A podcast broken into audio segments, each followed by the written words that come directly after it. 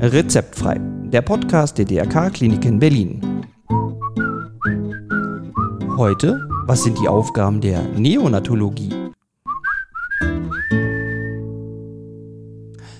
Hallo und herzlich willkommen zu Rezeptfrei. Eine neue Folge Ihres Lieblingspodcasts ist da. Und mein Name ist Matthias Henke. Ja, und wir sind noch in der Kinderserie der Kinderheilkunde. Die letzte Folge erst einmal. Und da geht es heute um die Neonatologie. Was ist denn eigentlich eine Neonatologie? Ich kann nur so viel sagen, es ist wohl die Intensivstation für kleine Kinder. Aber was genau die Aufgaben einer Neonatologie sind, was macht ein Neonatologe und was kommen denn da für Patienten hin, das klären wir heute. Und dafür habe ich zwei Gäste.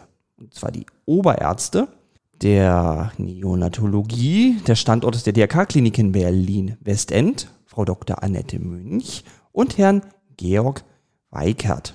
Und diese beiden werden mir heute alle Fragen beantworten, sodass ich mal richtig Bescheid weiß. Also, keine Zeit verlieren, los geht's. Und ich sage herzlich willkommen zu Rezeptfrei. Hallo. Hallo. Hallo. Ja, vielen Dank für die Einladung. Ja, Ja, schön, dass Sie die Zeit genommen haben. Ja, Neonatologie. Was verbirgt sich denn hinter diesem Begriff überhaupt, Frau Dr. Münch? Ja, die Neonatologie ist, befasst sich mit allem rundherum um die Geburt oder betreut die Kinder in der ersten Phase nach der Geburt. Manchmal betrachtet man das Ganze auch als Perinatologie. Dann bedeutet es, die Frauen oder die Schwangeren werden durch die Geburtshelfer ähm, vor der Geburt betreut und das Kind eingeschätzt und wir kümmern uns dann nach der Geburt um die Kinder. Mhm. Und im Idealfall, so wie hier in der Klinik, geht das Ganze Hand in Hand. Ah, ja, das ist ja auch irgendwie sinnvoll. Okay, wann kommen denn aber Kinder zur Neonatologie? Also was, was haben Sie denn so für Patienten, Herr Weigert? Ähm, unterschiedlich. Also grundsätzlich ist ja die Schwangerschaft und die Geburt ein ganz natürlicher Prozess. Das heißt, im allerbesten Fall sehen uns die, weder die Eltern noch die Kinder als Neonatologen. Wir sind da für Kinder, die im Übergang nach der Geburt Probleme haben, also die eine Atemanpassungsstörung zeigen, zum Beispiel, um ihnen einfach ein bisschen Luft und ein bisschen Sauerstoff zu geben. Vielleicht dann nur für 20 Minuten und eine halbe Stunde. Und dann ist unser Einsatz beendet.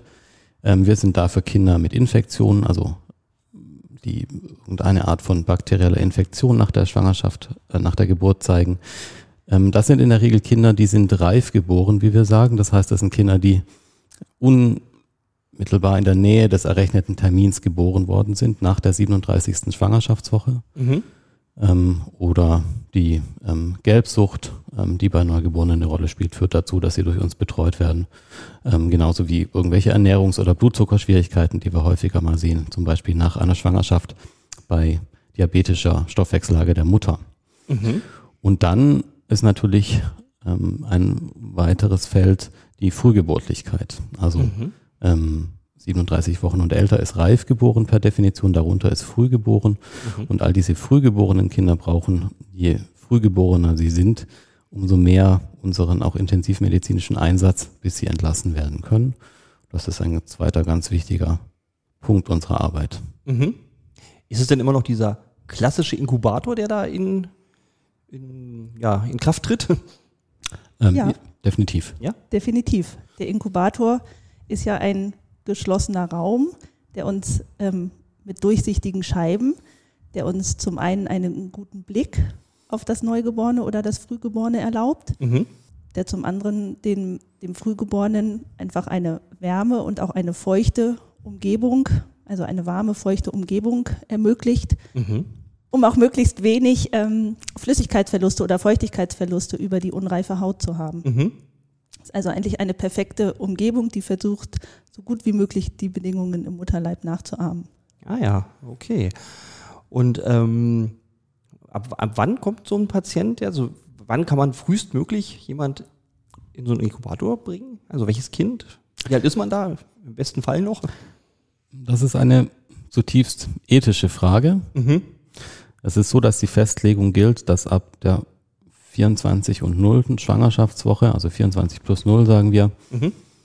ähm, eine Lebensfähigkeit so weit erreicht ist in der fetalen Entwicklung, dass wir auf alle Fälle eine Versorgung versuchen und das Kind sozusagen intensiv medizinisch betreuen. Mhm. Ähm, es gibt in diesem Zeitfenster durchaus noch ähm, eine erhöhte Sterblichkeit und erhöhte Komplikationsraten. Mhm. Aber das ist so der wissenschaftliche Konsens und der praktische Konsens in Deutschland.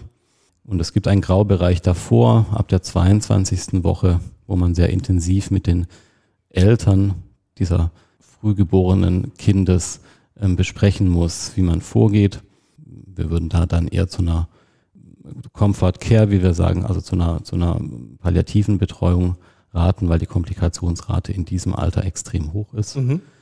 Ähm, und darunter ist im Prinzip der Konsens, dass keine Lebensfähigkeit besteht und keine medizinische Therapie mhm. durchgeführt werden sollte. Also frühestens ab 24 Wochen. Mhm. Es ist tatsächlich so, dass wir hier im Westend uns spezialisiert haben auf die Frühgeborenen ab 26 Schwangerschaftswochen. Ah, okay. Und wie lange bleibt man in so einem, also in Ihrer Behandlung? Das ist von Kind zu Kind unterschiedlich. Mhm. Ähm, grundsätzlich sind wir meistens etwas schneller als der eigentliche Schwangerschaftsverlauf. Mhm. Ähm, die allermeisten Frühgeborenen, die wir hier entlassen, sind wahrscheinlich dann so korrigiert 36 oder 37 Wochen alt. Aber mhm. das hängt bei jedem Patienten davon ab, wie komplikationslos diese Wochen verlaufen. Grundsätzlich können wir die Kinder oder entlassen wir die Kinder, wenn sie stabil ihre Temperatur halten können, mhm. ohne einen Brutkasten oder Inkubator, ohne ein Wärmebett, mhm. sondern quasi in ein ganz normales Kinderbett oder Säuglingsbett umziehen können. Dann müssen sie stabil sein von der Atmung. Das heißt, am Anfang haben wir alle Kinder am Monitor überwacht und das Atemzentrum der Frühgeborenen ist auch noch unreif. Die vergessen manchmal einfach ihre Hauptaufgabe, das Atmen. Ah, okay. Ähm, und das muss soweit ausgereift sein, dass die Atmung stabil ist und wir keine Monitorüberwachung mehr brauchen. Mhm. Ähm, und als drittes müssen die Frühgeborenen natürlich trinken lernen und mhm. auch solche Mengen schaffen mit ihrer Kraft, dass sie darunter gut zunehmen. Mhm. Das sind so die drei Punkte, die wir sehen wollen oder die drei Kriterien, die erfüllt sein müssen, um ein Kind dann in die ähm, ambulante Betreuung zu entlassen. Mhm. Und natürlich, und das ist ganz wichtig, sollen Eltern und Kind ein Team sein und miteinander sicher sein in der neuen Situation mhm. zu Hause. Lernt so ein Kind es dann alleine oder unterstützt man da? Also geben Sie ihm. Das Trinken? Ja, Trinken, Atmen, überhaupt all diese Sachen. Also gibt es da irgendwie Unterstützung von, von außen, also von der, von der Mutter oder von Ihnen oder so? Oder entwickelt sich das Kind einfach weiter in diesem Inkubator? Na, das, das Trinken lernen ähm, ist etwas, was von Anfang an gefördert wird. Mhm. Ne, die ganz unreifen Frühgeborenen können das noch gar nicht von alleine. Ja. Und solange sie noch intensiv beatmet sind oder noch eine intensive Atemunterstützung haben, mhm. können sie auch noch gar keine Trinkversuche machen. Ja, stimmt, das ist schwierig. Genau, trotzdem wird so früh wie möglich versucht, ähm, ihnen das Trinken und auch den Geruch von Muttermilch nahezubringen durch Saugen an einem Watteträger, mhm. wo wenige Tropfen Muttermilch draufgegeben werden. Ähm, beim Sondieren der Nahrung, am Anfang haben die Frühgeborenen eine Magensonde, mhm. über die der Hauptteil der Nahrung gegeben wird. Und wenn die Schwestern sondieren, geben sie auch immer ein, zwei Tropfen Muttermilch direkt auf die Zunge. Mhm. Das stimuliert ganz früh, dass die Frühgeborenen lernen, ähm, den Geruch und den Geschmack auch mit der Fülle des Magens zu verbinden. Und dann ist natürlich ein ganz wichtiger Punkt, dass die Kinder regelmäßig kuscheln, regelmäßig bei der Mutter sind. Mhm. Und dann werden sie Schritt für Schritt an das Trinken herangeführt und lernen immer größere Mengen zu trinken. Sie werden dabei angeleitet von den Schwestern, von Stillberaterinnen. Also es geht da auch direkt an der Brust. Also es ist nicht nur, dass man das also in der Flasche machen muss, sondern es geht dann auch direkt über den natürlichen Prozess. Also das kann das Kind dann lernen. Genau. Ja, schön. Genau. Und ganz viele Frühgeborene können das sehr, sehr gut lernen. Hm, und können es manchmal, es gibt Brustkinder und Flaschenkinder, hat genau. man den Eindruck, es gibt Kinder, die fast ausschließlich an der Brust ja. irgendwie gut nuckeln und trinken. Mhm. Und dann würden wir eben eher vielleicht mehr die Brust anbieten und länger sondieren, solange bis die Brust dann ausreichend Nahrung überträgt. Also es ist von Kind zu Kind ganz unterschiedlich. Ah ja. Spannend. Es gibt vielleicht, weil Sie gefragt haben, was kann man unterstützend extern tun. Das mhm. zweite Problemfeld ist ja die Atmung, das Atmen vergessen. Mhm. Und da ist wäre ich früher, glaube ich, auch nicht drauf gekommen, ganz erstaunlich, wir geben ähm, Koffein. Wir geben Koffein, diesen Frühgeborenen ähm, Koffein, weil Koffein ja. neben dem, was es für uns Erwachsene tut. Ähm, eine Konzentrationssteigerung, Wachheit macht es eben da auch eine Wachheit in dem Sinne, dass das Atemzentrum offensichtlich angeregt wird und wir deutlich weniger von diesen Atmen, wie man sagt, diese Atemaussetzer dann haben. Und es ist, scheint, so lässt sich äh, milde nachweisen, ähm, auch eine, eine, ein Schutz für das Hirn zu sein. Also ähm, erstaunlicherweise haben alle Kinder, und zwar, äh, wenn man es nach dem Körpergewicht, wir rechnen ja alles nach Körpergewicht, die Dosierung, wenn man es nach Körpergewicht dosieren würde, wären es hohe Dosen, viele Tassen Kaffee für einen Erwachsenen, was diese Frühgeborenen typischerweise von uns bekommen. Okay, also wenn es das Hirn schützt, werde ich mal gleich noch eine Tasse Kaffee trinken. Das ist natürlich, ja, ach, das ist ja spannend, okay. Und die, das, das vertragen die Kleinen auch, ja, also nicht, dass sie da Herzflattern kriegen oder so. Naja, wenn, wenn die Dosis der Serumspiegel zu hoch wird, dann sieht man auch Tachykardien, das kommt intermittierend vor, Mhm. aber wir haben eine ganz gute Erfahrung mit dieser Substanz lange verwendet ähm, und haben eine ganz gute Dosisschema, wo wir meistens eigentlich richtig liegen und dann diese Nebenwirkungen nicht zu sehen bekommen. Mhm. Okay. Eine Frage habe ich noch zu so einem Inkubator. Also ich selber bin ja blind und auf meiner Blindenschule habe ich öfters ähm, Leute kennengelernt, die durch Inkubatoren früher blind geworden sind oder sehbehindert. Passiert das heute auch noch oder ist das mittlerweile sozusagen im Griff? Das ist extrem selten geworden. Ah, okay. Betrifft, wenn dann, ähm, so auch mein Kenntnisstand aus meinem, meinen Jahren, die ich gearbeitet habe, Mhm. hat es, wenn dann, Kinder betroffen, die extremst unreif waren Mhm. bei der Geburt. Die Erzählungen, die Sie meinen, oder diese Blindheit, die Mhm. ist nicht durch den Brutkasten an sich entstanden, ähm, sondern es ist eine Nebenwirkung ähm, von Sauerstoffgabe, die Ah. früher relativ unkontrolliert erfolgt ist Mhm. ähm, und die dann die unreife Netzhaut, die unreifen Netzhautgefäße gestört hat Ah ja. oder die Entwicklung der Netzhautgefäße. Früher hat man mit Sauerstoff einfach sehr, sehr großzügig eingesetzt. Ähm, heute dosiert man das ganz bewusst Mhm. Wie ein Medikament, nur angepasst auf den Bedarf, den das Kind hat, weil man eben um diese ja, toxische oder gefährliche Nebenwirkung weiß. Mhm. Also wird dann immer der, der Sauerstoffgehalt im Blut getestet oder, oder? Genau. Mhm. Jedes, jedes von den Frühgeborenen oder jedes Kind, was bei uns auf die Station aufgenommen wird, bekommt so eine ja, kleine rote Leuchtelampe, einen kleinen Leuchtefinger oder eine kleine Leuchtehand. Oh, Und da wird ständig die Sauerstoffkonzentration im Blut gemessen. Mhm. Ne? Und anhand dieser Konzentration ähm, wird dann geschaut, wie viel Sauerstoff die Frühgeborenen benötigen. Oh, okay. Das hört sich ja dann deutlich Genau. sicherer an. Und diese Fälle von Netzhautablösung, Mhm. das ist nämlich das, was dann zu der Blindheit geführt hat, gar nicht der Brutkasten an sich. Mhm. Ähm, die sieht man äußerst, äußerst selten. Ja. Oh ja, das ist schön. Wenn so ein Kind jetzt in so einem Inkubator liegt, hat man ja wenig Möglichkeiten, mit dem zu kuscheln, ne? Oder äh, hat man Möglichkeiten, den, das Kind rauszunehmen oder, oder, oder, oder wie kommt man so an Körperkontakt zur Mutter zum Beispiel?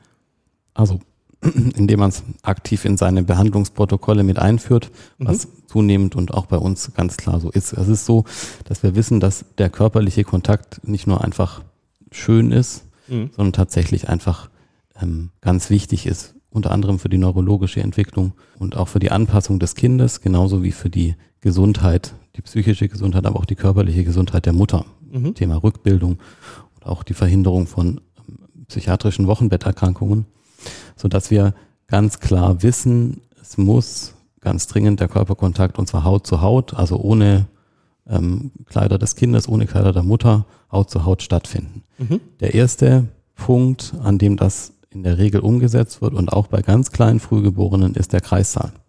Das heißt, ähm, das Kind wird meistens per Kaiserschnitt entbunden, kommt dann zu uns zur Erstversorgung in ein kleines, warmes, aufgeheiztes Räumchen, wo wir dann die ersten Behandlungsschritte tun, die Atmung stabilisieren, Zugänge etablieren und dann trifft sich das meistens nach einer Dreiviertelstunde, Stunde, anderthalb Stunden, dass sozusagen sowohl die Mutter wieder aufgewacht und mit der Operation fertig ist, als auch ähm, das Neugeborene, das Frühgeborene versorgt ist, so dass wir dann die Mutter regelhaft in den Erstversorgungsraum reinholen ähm, und dann sie dort bitten, eben sich frei zu machen und dann würden wir dieses Kind mit allen Kabeln und Kathetern, die notwendig sind, vorsichtig auf die Brust der Mutter legen und meistens haben wir dann da 20, 30 Minuten, wo wir das erste Mal kuscheln. Ah, schön. Wenn Kinder kritisch krank sind, sehr wackelig sind, ähm, in der Initialphase der Behandlung kann es das sein, dass wir aber ein, zwei Tage darauf verzichten, einfach um mhm. den Umlagerungsprozess, das ist eigentlich hauptsächlich so ein organisatorisches Problem, wenn man so ein kleines Kind hat von unter einem Kilo Körpergewicht, was fünf bis zehn Plastikschläuche hat, die am Körper irgendwie befestigt sind, dann ist natürlich die Gefahr, dass wenn man dieses kleine Menschchen aus dem Brutkasten auf die Mutter rüberlegt und sei es nur ein Meter Abstand, dass irgendwelche Plastikschläuche sich äh, rausrutschen, sich entfernen, abknicken, sonst was. Das mhm. heißt, das ist eigentlich das Hauptproblem an sich, spricht gar nichts dagegen. Und meistens sind die Kinder, wenn man sie auf der Brust der, der Eltern hat, auch stabiler, brauchen weniger Sauerstoff, ja. haben eine ruhigere Herzfrequenz, schlafen mhm. ruhig, vertragen vielleicht die Nahrung sogar besser. Also so früh wie möglich, in den aller, allermeisten Fällen schaffen wir es im Kreissaal und dann auch unmittelbar nach Ankunft auf Station, wenn es den Eltern gut geht und wenn es dem Kind einigermaßen gut geht, versuchen wir das zu machen. Mhm. Ja. Ganz, ganz wichtig. Ja. Und dann ganz regelmäßig jeden Tag, möglichst mehrere Stunden. Ah, okay, ja. Geht auch zweimal, geht mit Mutter geht und mit Vater. Mhm. Die Eltern können sich abwechseln, ja. aber wir versuchen das Tag für Tag dafür Raum zu haben. Okay. Sind dann die Eltern oder, oder einer der Eltern auch stationär mit aufgenommen oder kommen die dann tagsüber wieder? Wie, wie, wie ist da so der Ablauf? Na, am Anfang sind ja alle Mütter noch stationär, direkt mhm. nach der Entbindung. Ja ähm, und bleiben auch einige Tage, mhm. je nachdem, ob bei Ihnen alles komplikationslos verläuft und verheilt. Mhm. Ähm, und dann hängt es immer vom Verlauf von Mutter und Kind ab. Ne, wir haben die Möglichkeit, dass die Mütter erstmal auf Station sind. Dann haben wir spezielle Zimmer, wo die Mütter quasi dicht in der Nähe unserer Station schlafen können und jederzeit zu ihrem Kind kommen können. Manche haben aber auch noch andere Kinder zu Hause, um die mhm. sie sich kümmern müssen ja. ähm, und kommen dann täglich in der Kita oder in der Schulzeit, um ihr Kind zu besuchen.